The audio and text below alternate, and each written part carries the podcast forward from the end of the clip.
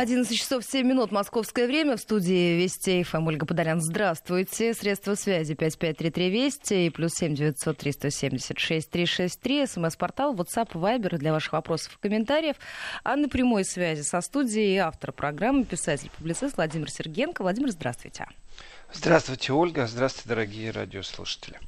Ну что, с чего начнем первый час программы Еврозона сегодня? Давайте с протестов, которые в Европе были. Ну, суббота. Кто-то в субботу пробует на еврозоне без политики говорить, а кто-то пробует на улицу выходить. И были во Франции протесты, были в Германии протесты. Во Франции вообще такие зашкаливающие, так скажу, больше 100 тысяч. Э, но это не желтые жилеты. Но больше все-таки привлекло мое внимание, конечно же, э, протестное движение в Германии. На улицах Ганновера было около 7 тысяч человек. Кажется, это очень мало. Но повод очень серьезный. И я часто говорю, что э, проявление здорового общества является в его противовесах. Если есть перекос справа, значит должен появиться противовес слева. Если есть перекос влево, появляется перекос вправо. И это в политической системе, это видно в парламентах, но есть же и другие вещи, которые не видно в парламентах, а они присутствуют в обществе. И есть такая национал-демократическая партия Германии, сокращенно НДПГ. И НДПГ это абсолютно неонацистское формирование. Вот сто процентов неонацисты. Там нету понятий популист, радикал, правый консерватор, ультраправый. Нет, это неонацисты, стопроцентные. Э, партия это ну, не первый год существует в Германии, и она ну, постоянно будоражит, понятное дело э, не только общественность, но и суды, и Конституцию. Почему? Потому что эту партию пробовали запретить. Не получилось. Не получилось эту партию запретить, потому что в президиуме партии э, было три человека, ну так скажем, из семи три человека, не половина, ну практически половина. Три человека, которые, конечно же, влияли на партию, и это были так званые фау-лёйты, э, то есть осведомители э, спецслужб немецких. И это дало повод партию не закрыть. Ну и действительно логика какая-то странная, что что э, за партия, которую пробуют прикрыть с помощью закона, закрыть, запретить, если э, в президиуме партии практически половина людей это люди под прикрытием. Э, получается тогда государство как-то контролирует эти вопросы. Мало того, что контролирует, оно еще и участвует в жизни, при том очень плотно. И в принципе, э, ну симпатии в Германии к этой партии нету. Но тем не менее существует закон. И с точки зрения закона э, партия умудряется все время найти какие-то пути, э, притом именно легальные пути. И вот эти легальные пути вплоть до того, что партия имеет государственное финансирование. Это вопрос нелегкий, это вопрос достаточно тяжелый, в том числе и для общества. В этом моменте а, есть, А скажите, конечно, а насколько да. много, сколько сторонников, насколько их много в Германии у этой партии? Очень мало. Э, вообще НДПГ это нелюбимая партия. Э, у них всего 4000 человек, а по данным на 2018 год. Э, партия основана очень давно, она основана в 1964 году в Берлине, и сторонников у нее и членов мало, и сторонников мало.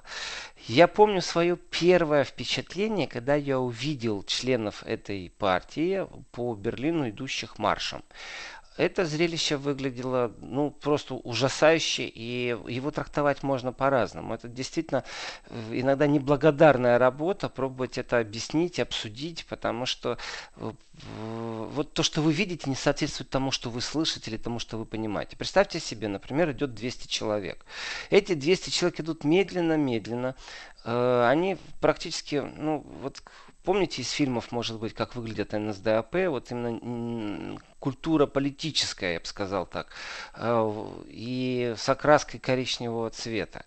И вот примерно в таком же духе. То есть это идут настоящие фашисты, только современные. Фашисты, современные нацисты, человек 200, идут медленно. Справа и слева в три ряда идет полиция. Притом полиция полностью вооружена до зубов. То есть они в щитках, а это такие робокопы настоящие. Эти латы полицейские, они тоже идут медленно. Но в три ряда. Понимаете, не так, что там э, через 10 шагов один полицейский, а в три ряда идут. И такие, знаете, сопровождают их этих 200 человек. Э, ну, больше, чем демонстрантов полиции. На соседних улицах стоят полицейские машины. Почему такой ажиотаж? Да очень просто. Потому что вот если сфокусироваться на этих людях, идущих официально разрешенным маршем по Берлину, то камера, если отойдет немного в сторону, то вы увидите тысячи людей, то есть против этих 200 людей будут тысячи людей на улице, которые будут свистеть, орать, э, кричать бу, некоторые будут даже швырять в их сторону что-то, и это противоправные действия. Например, взять булыжник и кинуть в сторону фашиста. Вы будете отвечать, потому что они идут легально по улице, у них разрешенная демонстрация. И вот эта вот легализация, это это, э, ну скажем открыто, это, наверное, недостатки демократии. По-другому я это назвать не могу. И вот эти недостатки демократии дают изящно тем, кто хочет оперировать, спекулировать, просачиваться э, через букву закона. И тысячи людей, которые в, в, пробуют как-то этот марш прекратить, вот этих неонацистов, это немцы. Это немцы, которые против немцев. Поэтому я говорю, это признаки здорового общества именно в политическом контексте. И э, можно по-разному смотреть на здоровое общество, но факт есть факт. Им официально разрешают шествие по улицам. И очередной раз в Ганновере э, разрешили шествие. Вначале было запрещено это шествие НДПГшникам, им запретили. Э, НДПГ обратилась в суд. Есть такая штука, в скоростном режиме суд рассматривает э, и принимает какое-то решение, но именно в скоростном режиме. Э, то есть, если мы договорились и подали прошение городские власти, что мы проводим демонстрацию, нам, например, полиция отказала, потому что э, мы представляем угрозу э, общественному порядку. Или, например, там кто-то другой демонстрацию проводит. Или там будет скопление людей, потому что футбол. То есть, понятное дело, демонстрации регистрируются и согласовываются с властями. И вот власти запретили. Тогда этот запрет можно э, опротестовать в суде, и суд должен это быстро рассмотреть до назначенного срока демонстрации. Так вот, э, НДПГ вначале запретили э, демонстрацию, а потом суд ее разрешил. То есть абсолютно административный суд. И это Ганновера, произошло он... быстро, да, насколько я понимаю, или нет? Ну, это всегда быстро происходит, потому что суд обязан быстро рассматривать такие вещи. Э, ну, это вообще система правовая. Вот мы прибегали к ней тоже и неоднократно, когда получали запрет. Это вообще система рассмотрения в ускоренном режиме суда, когда ну, нужно быстро и эффективно работать. Это не только с демонстрацией связано. Например, какая-то газета опубликовала клевету. Но ну, не будете же вы ждать, когда у судей будет свободное время, вам назначат через полгода, и стороны будут рассматривать, каждый будет говорить э, свои аргументы. А нужно здесь и сейчас, чтобы эта клевета не распространялась. Поэтому суд рассматривает очень быстро вашу аргументацию и принимает решение. Например, изъять до уже такого правильного большого расширенного заседания, на котором будут услышаны аргументы. Но до рассмотрения э, уже есть постановление об изъятии э, текста. вот эти вот быстрые суды в Германии это нормальная практика. В случае с демонстрацией точно так же это ну, не особый какой-то статус у фашистов или э, это нормально. В общем, процедура, которая сопутствует, если вам вдруг полиция отказала. Но полиция может отказать не потому, что это фашисты. Например, э, было три э, демонстрации э, назначено, и все в один день, и все в одном месте, например, напротив российского посольства. Помните ситуацию, когда обвиняли в бомбардировке в Сирии и применении химического оружия Асара Башада, что бомбы попали в больницу, и есть жертвы среди мирного населения, и дети. Вот и Три демонстрации одновременно было назначено. Из них одна была очень агрессивная. Э, это беженцы из Сирии, знаете, лютовали, я бы так сказал. Э, изображали из себя бешеных каких-то людей, глаза на выкат, залитые кровью, прыгают, орут что-то резко. Полиция остановила администрацию, сказала, вы нарушаете. Почему полиция остановила? Потому что существует процедура, когда полиция получает э, больше полномочий. Если э, выходит из-под контроля ситуация с, вроде как с мирной демонстрацией, полиция имеет право применить уже другие взаимодействия, это тоже все прописано, и она может просто остановить. Ну, то есть из пункта А в пункт Б идут 200 фашистов антидемонстрация 7 тысяч людей, вдумайтесь. То есть вдоль всего маршрута от этого пункта А в пункт Б стоят люди, которые протестуют против этих фашистов. Их огромное большинство. Так вот тот, кто а не скажите, очень а понимает, что происходит. Они да. выходили? Сейчас скажу. А, те, кто не понимает, что происходит, может подумать, что ну, какая-то агрессия, вот эта вот антидемонстрация. Давайте так. Вот наша симпатия, понятно, на стороне антидемонстрации. Ну, даже не обсуждается. А, но если вы вот не будете знать, что происходит, а вы свалились с Луны и смотрите на эту антидемонстрацию, а там зачастую есть очень-очень агрессивные люди. И агрессия направлена на официально разрешенную демонстрацию, это, в принципе, нарушение э, закона. И, значит, я не раз наблюдал, когда вот эта антидемонстрация демонстрация, при этом как хотите, так и относитесь. В принципе, люди друг друга прикрывают. Когда начинают разбирать булыжники, они летят в сторону фашистов. Полиция, конечно, пробует это пресечь. И бывает такое, что идут на прорыв полицейских кордонов для того, чтобы в прямом смысле слова набить морду этим неонацистам. То есть превратить это в, вот в подавление. И это желание народа. Вопрос, что должна делать власть, на каких основаниях она будет действовать. Соответственно, э, ну, вот как бы мне неприятно было, тем не менее закон есть. И этот закон разрешает, чтобы эти фашисты шли. И закон никто изменить не хочет. Мало того, Ольга, э, вот эта партия, она имеет э, частично финансирование из госбюджета.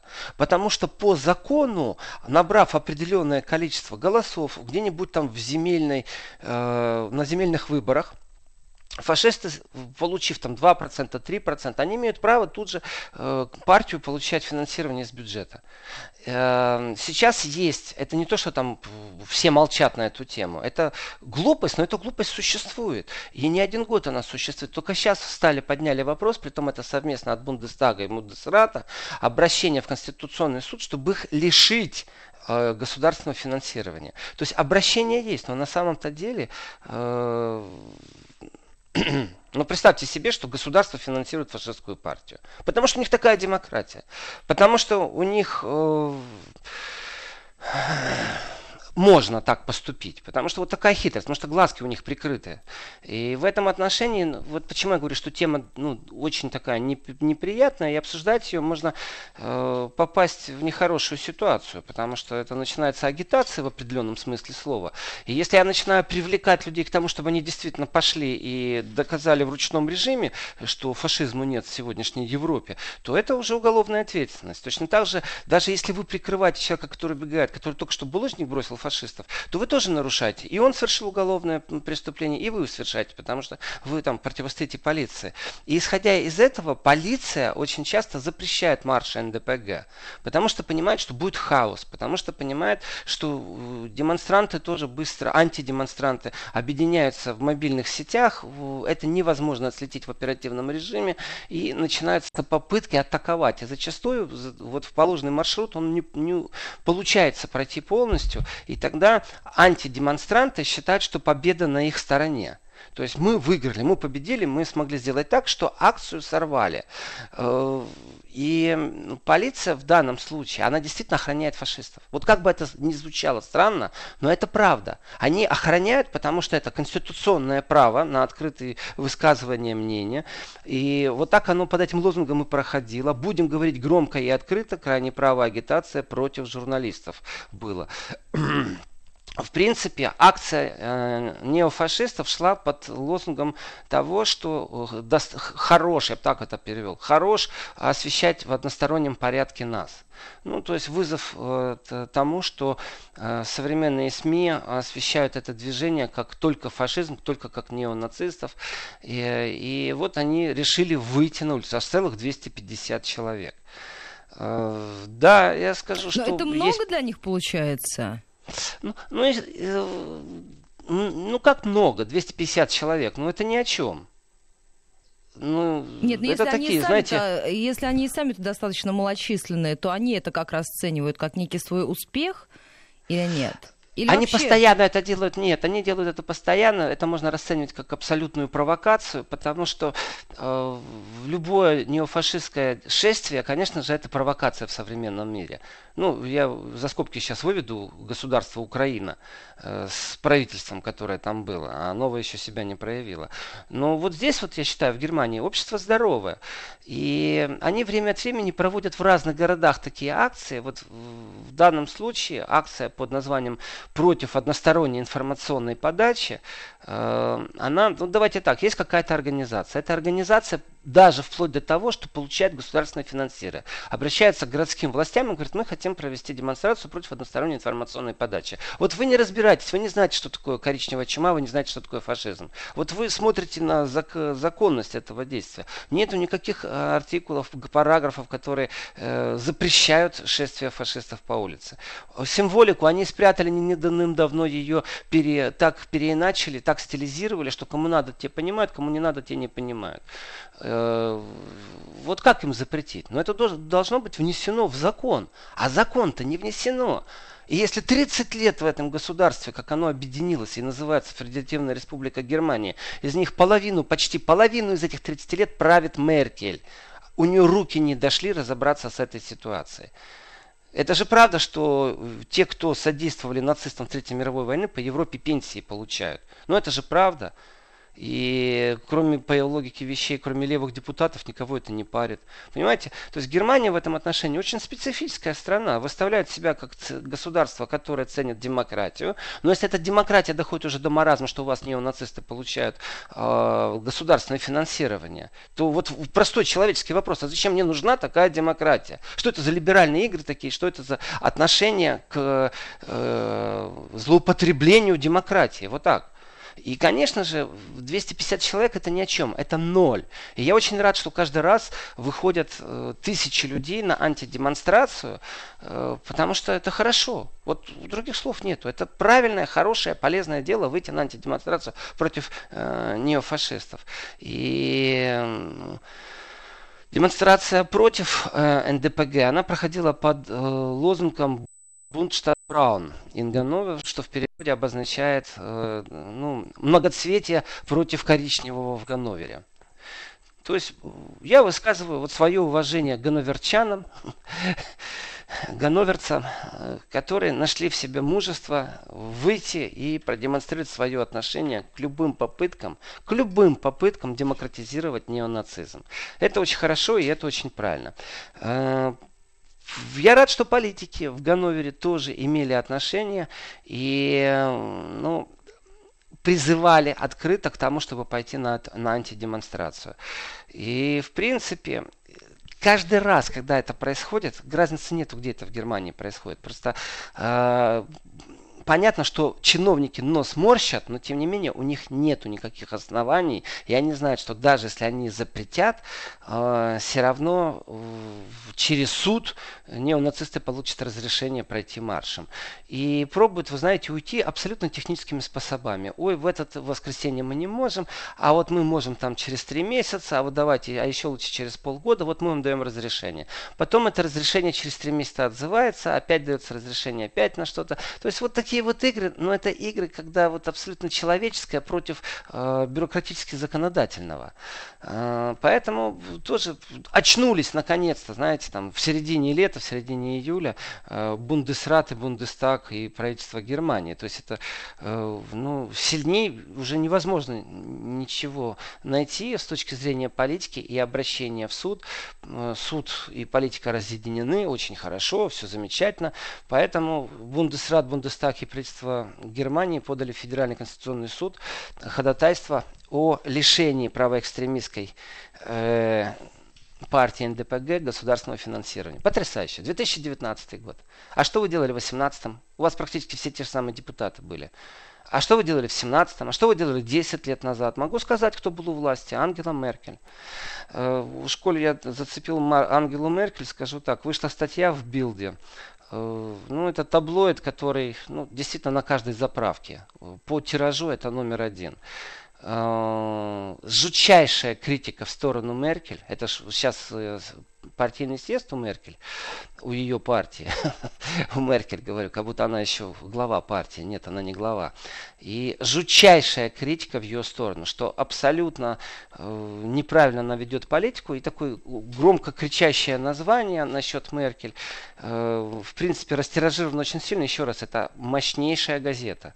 В том смысле, что ее распространение, оно, ну, действительно, я бы сказал так, влияет на электорат и занимается абсолютно такой, знаете, бросовой рекламной пропагандой.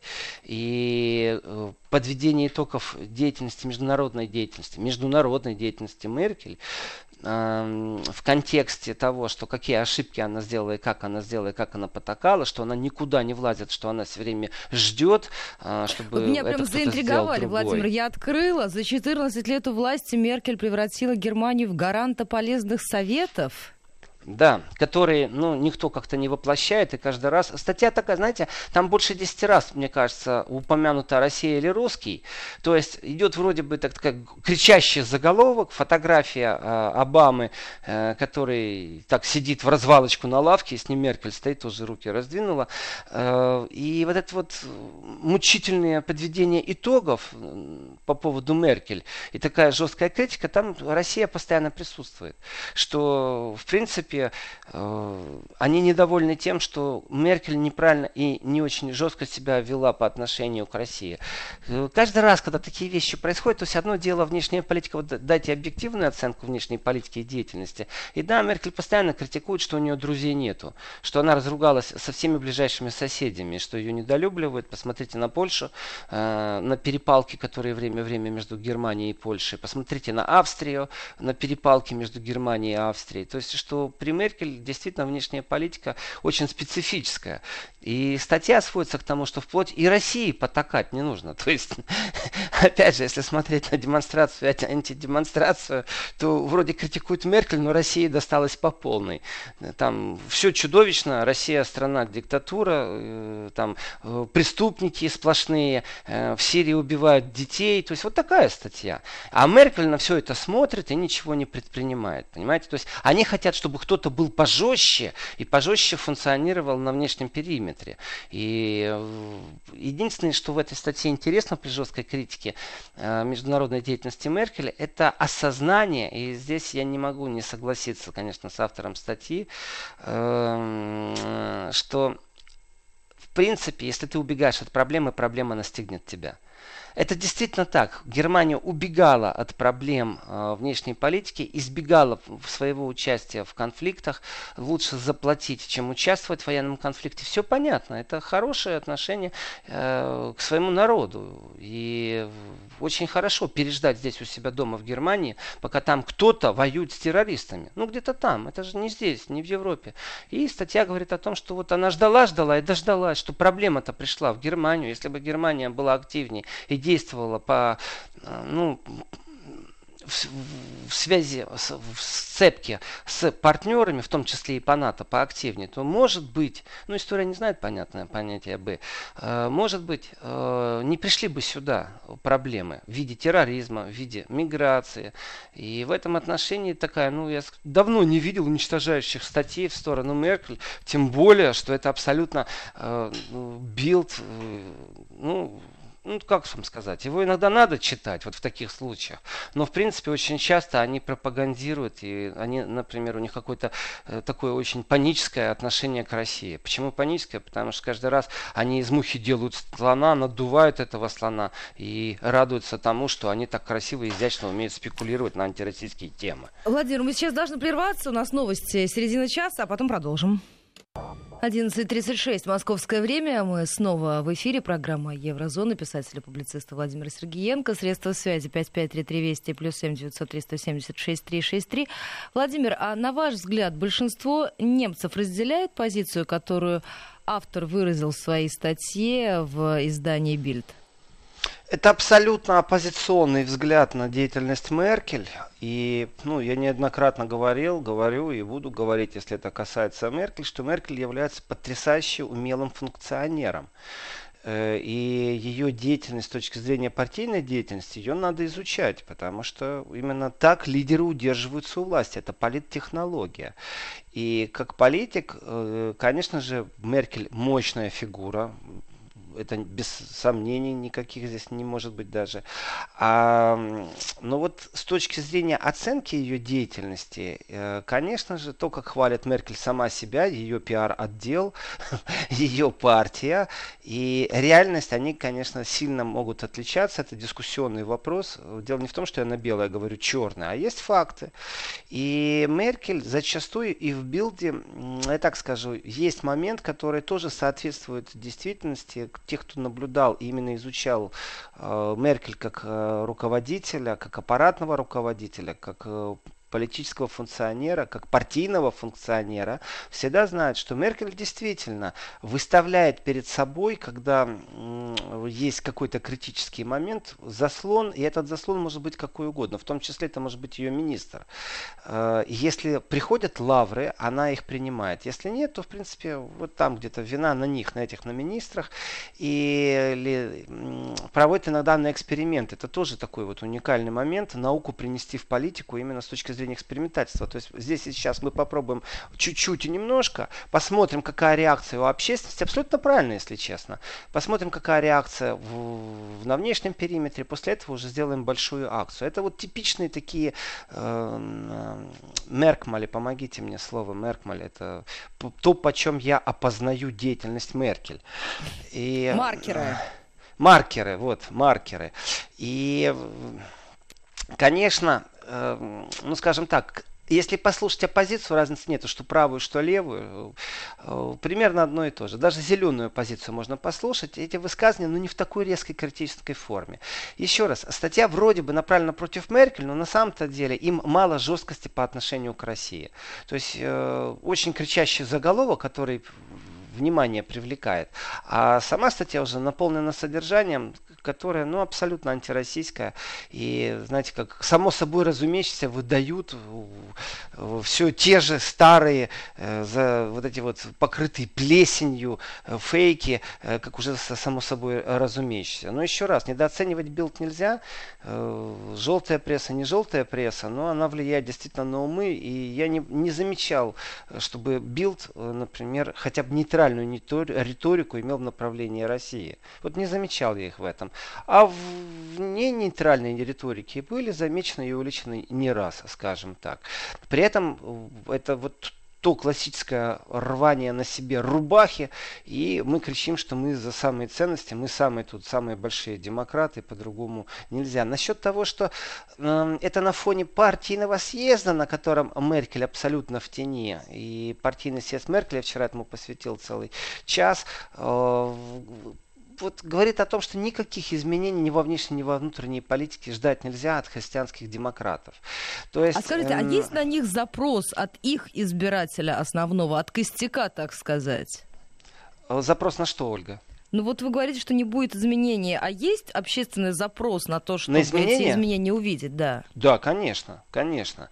И это видно, и, э, скажем так, по отдельным лидерам партийным видно, что они подстраиваются, они пробуют отобрать повестку, и всегда они оперировали этим очень искусно. И опять же, если вы сядете и посадите за стол представителей разных партий и дадите им по очереди высказаться, то каждый раз вы услышите, что только они сам самые демократичные. Только они хотят добро для своей страны, для своих людей. И начинают перечислять ошибки э, других. Ну вот в правящей коалиции, например, социал-демократы. Их список претензий по коалиции к партии Меркель очень существенный. И они говорят, каждый раз, когда наше предложение прошло, и оно было эффективным, успешным, то такое ощущение, что это сделала Меркель. Хотя это была наша партия, это мы придумали. Но об этом никто не знает. Э, потому что отбирают очень красиво. Но вы вы претензию лично Меркель не предъявите за это. Это вот, ну, политическая система такая, конкуренция у них такая. А каждый раз, когда провал, то этот провал вешали на нас. Но это вот обиды партнерские по коалиции. И оно так и будет.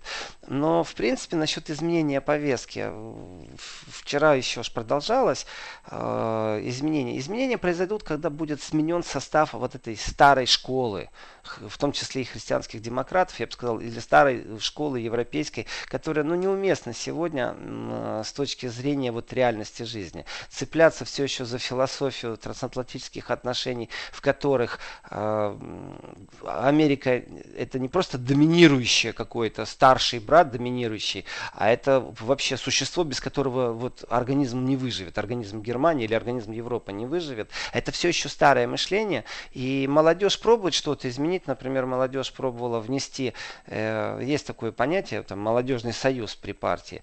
Э, пробовали ну, они не первый раз, кстати, так критически атакуют старую гвардию, и в том числе и Меркель, э, но пробовали внести изменения, например, чтобы кандидатов на пост канцлера, который через два года теоретически будет, чтобы этот кандидат выбирали всеми партийцами. Вот э, не просто автоматически там лидер партии сразу становится э, человеком, который кандидат на пост канцлера Германии. А чтобы это было несколько кандидатов, и в том числе вся партия выбирает, кто из них. Это можно сделать удаленным голосованием, вопросов нет. Э, не прошел номер. Будут по-старому все делать. Ну, я хочу э, уйти от темы статьи Билда, потому что факт есть факт, конечно. Очень броский заголовок, аж неожиданно. Такая жесткая атака, очень большой камень полетел в сторону Меркель. Но я думаю, Меркель даже не заметит этой мухи, ну, грубо говоря. Потому что караван идет, и съезд прошел. Никто не поднимал вопрос от того, чтобы Меркель отставить. И внутри партии, наоборот, говорили о том, что нужно полностью поддерживать партию и дисциплину, и особенно руководство партийное и, конечно же, правительство Германии. Поэтому я говорю, никаких изменений не будет, но и они и не предвиделись. То есть нужно было посмотреть, насколько они э, вот, живут еще в своем мире и насколько они готовы к каким-то новым инициативам, или все-таки они закостеневшие такие, знаете, убежденные европейцы с зашоренным взглядом на реальность событий. И э, ну, опять же, если какой-то очень крупный даже медийный дом начинает говорить Меркель, э, что она делает ошибки, она потакает Путину, и Северный поток-2 это доказательство этому, ну, полайте, полайте. Северный поток-2 все равно будет работать. Вы можете дальше лаять. Знаете, это такой сильный лай, его очень сильно слышно, но эффективности от этого лая вообще практически нет. Э, это я вам, Ольга, ответил на ваш вопрос. Если еще вопросов нет, то я покидаю Германию, хотел бы сместиться во Францию. У нас буквально минутка остается, у нас потом будет короткий, очень короткий перерыв.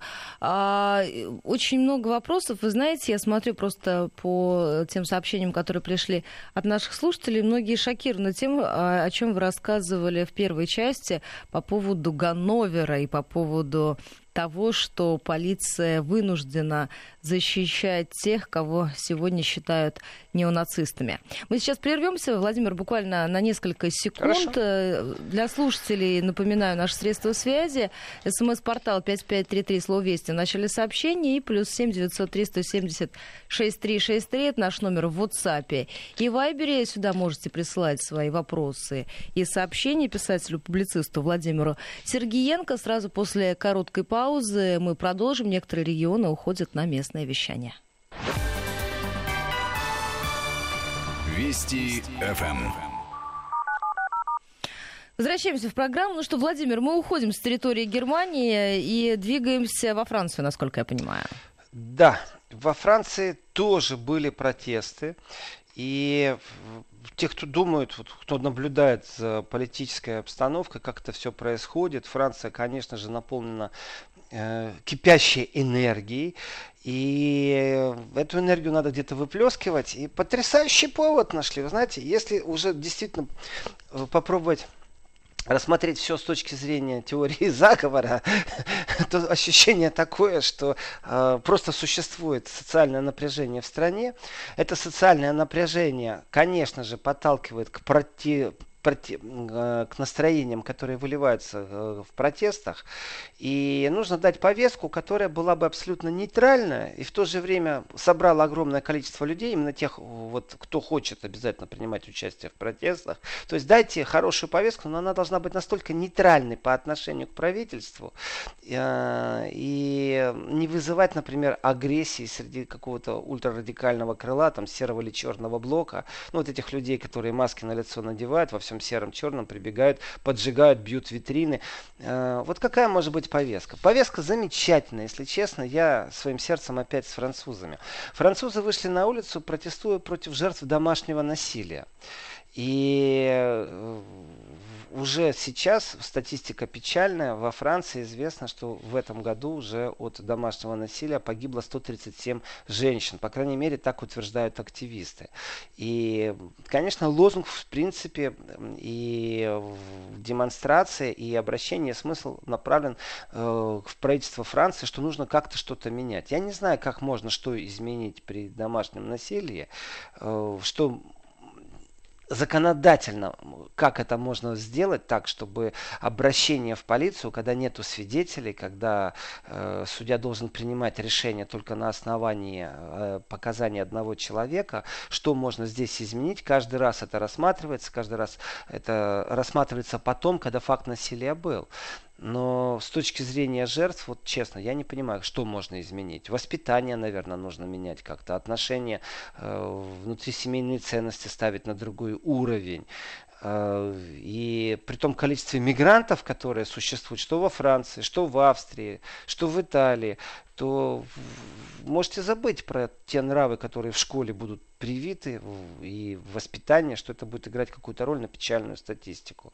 И марш против насилия в отношении женщин организовала, вот здесь вот тоже очень интересный момент, больше 70 организаций, партий и общественных объединений.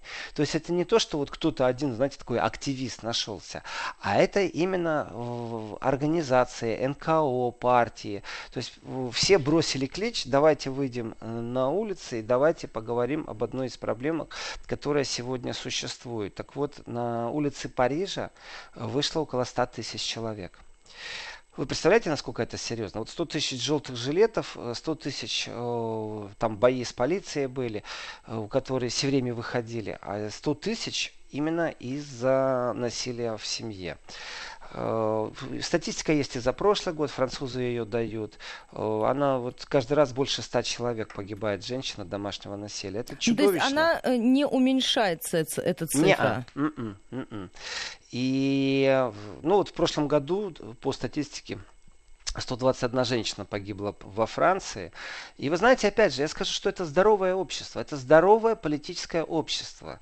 Э, другое дело, что Запад любит поучать, э, как они считают нужным. То есть они могут применять резиновые пули, водометы. Эти резиновые пули могут человека инвалидом сделать. Они могут перепроверять 20 раз паспорта. Они могут э, не допускать людей к демонстрации, потому что это какие-то активисты. То есть, ну это они могут. Они имеют право. И они стараются, вот у соседей, там в Германии особо даже не говорят, что во Франции там это произошло. И в Австрии особо не говорили, и в Испании особо об этом не говорили. Это проблема Франции внутренняя. Но как только, например, это в Турции, как только, например, в Гонконге, то это сразу все, там нужно мочить э, правительство, власть. Как только это в России, э, что демократии нет, э, силовики вообще беспредельничают, ах, ох, куда, кстати, начинают. Ну, то есть все те же самые принципы взаимодействия между демонстрантами и силовиками. Вот никто ничего нового не придумал. Но почему-то они хорошие, знаете, как, как, как наш, так это агент, шпион, а каких, так это диверсант и террорист. Ну, это все понятно. Вот так они и относятся и к себе, при этом не стесняются раздувать определенные проблемы в информационном пространстве. Но давайте так, э, если несколько общественных организаций объединились. И по вот, то, что сообщают СМИ, это больше 70 организаций. Это определенная работа, которая проведена. С точки зрения технологий, почему я привлекаю слова в виде теории заговора? Ну, Франция кипит и бурлит. Надо куда-то вывести пары, как-то эти пары вывести. И это абсолютно благородный повод выйти и поговорить о насилии в семье. Человек, который вышел сегодня на демонстрацию, завтра на нее, скорее всего, уже не пойдет. Ну, или каждый день он точно не пойдет, если у него полный холодильник и есть работа. Знаете, то есть э, социальное напряжение есть, и вот технологии нужно рассматривать. Ну почему теория заговора? Это не свои слова, это я цитирую одного блогера сейчас. Он предрек, что во Франции будет череда определенных э, протестов, демонстраций, которые будут иметь абсолютно нейтральную повестку. И это будет сделано для того, чтобы желтые жилеты не начали свой второй такой большой крестовый поход. А скажите, а насколько серьезные опасения вот как раз по поводу того, что произойдет апгрейд э, желтых жилетов? Пока никакой. То есть э, вот из Франции коллеги сообщают, что были попытки прям переосмысливания, э, но там получается все очень просто. И схему объяснить, что во Франции происходит с точки зрения желтых жилетов, можно одной фразой. Лебедь, рак и щука вот, э, они не могут найти общее пересечение, при этом, что Макрон максимально уступил, и то, что вызвало бурю протестов, то есть там подорожание бензинов, э, а также там нехватка социальных выплат, вы знаете, это он изменил под давлением общественно, общественности. И вот сейчас какую-то новую повестку найти, чтобы объединить так всех, ну, Макрон уже тоже на холодное дует и э, таких больших ошибок сейчас не делает, поэтому повода нет. А лидеры, они настолько по-разному смотрят в разные стороны, вот вообще, ну, у них ничего общего. Это действительно с точки зрения политических сил, это левые и правые, которые пришли поговорить о том, что бензин дороже. Но на самом деле у них абсолютно разные мысли. Э, и еще к ним прибавьте какого-нибудь капиталиста, у которого проблема с налогообложением, и ему все понятно, все хорошо, и ему замечательно тоже плохо, э, что бензин будет дороже, но с левыми и правыми у него вообще ничего общего. Вот это вот желтые протесты. Там были разные люди, абсолютно разные движения. И те, кто считает, что скажем так, взымели победу э, над Макроном, они второй раз не пойдут. Но, тем не менее, я считаю, что социальное напряжение во Франции присутствует, хотя оно и не выльется в, в желтые жилеты такого же массового уровня, и, с оговоркой, конечно, если Макрон не даст повода. То есть, если резко сейчас произойдет какой-то, эм, знаете, он не может шевелиться, он связан с этой угрозой этих протестов, и он не может реформировать. Он не может сделать резкую реформу. Знаете, приезжает там Международный валютный фонд, дает рекомендацию, и вы должны срезать урезать полностью социальные выплаты, там повысить пенсионный возраст. Э, ну, почему? Потому что посчитали с калькулятором, а не с человеческим мозгом и не с человеческой душой. И калькулятор говорит, что это единственный способ вот именно в той динамике экономики, которая сегодня есть, вырваться из кризиса. А, поэтому Макрон не будет реформировать ничего именно из опаски. Он уже получил такую, знаете, хорошую черную метку. Если, не дай бог, он сделает какую-то резкую реформу, которая могла бы Францию выбросить вперед, э, на такое хорошее лидерство, ну, я думаю, что он нарвется очень сильно на протесты. А в связи с да тем, получается, что... что он вообще связан по рукам и ногам. Да, да, конечно. И вот эти вот его связки, э, которые присутствуют во внутренней политике, они, конечно же, компенсируются за счет внешней политики, где он очень инициативен. И вот вчерашний немецкий партийный съезд показал очередной раз, но я об этом поговорю уже в следующем часе, о том, что действительно в Европе существуют разные мнения насчет будущего и реформирование, вот реформирование самой Европы, оно не в руках европейцев, оно в руках лидеров европейских стран, э, которые по-разному смотрят на сложившуюся ситуацию. И вот Макрону, чтобы остаться президентом, ему легче оперировать на внешнем периметре. Вы знаете, делать такие грандиозные, красивые заявления. Да мы Франция, мы выведем всех вперед, мы французы, ура, все за нами. А, но внутри страны, не дай бог ему какую-то реформу сейчас начать делать. Желтые жилеты его снесут. И это будет не желтые жилеты, это будет просто вся Франция встанет э, в протестном движении. И он это прекрасно понимает, и советники его прекрасно понимают. И, ну, я скажу, так, а может и правильно тогда не, не делать никаких резких движений, не заниматься резким реформированием и, ну так, знаете, понемногу отжать богатых в налогоизмерительном процессе, э, немного дать бедным. Это правильно где-то. И это ощущение вот внутренней жизни твоей страны. И уступить народу правильно по логике-то вещей. Э, но не маргиналам, конечно, которые вот последний желтый жилет, это было абсолютно маргинально, я считаю. Там уже пародия была на желтые жилеты, это нельзя было говорить, что Франция вся в протестах. Это уже было определенное движение особо настойчивых людей, особо упоротых, я бы сказал, которые э, требуют, ну, там, даже не знаю, больше внимания, наверное, к себе, чем э, реальное обсуждение и проблемы, как из этих проблем выйти. Мы сейчас должны будем прерваться, у нас впереди новости, Владимир, мы с вами прощаемся совсем ненадолго, буквально через несколько минут мы возвращаемся в программу Еврозона сразу после новостей.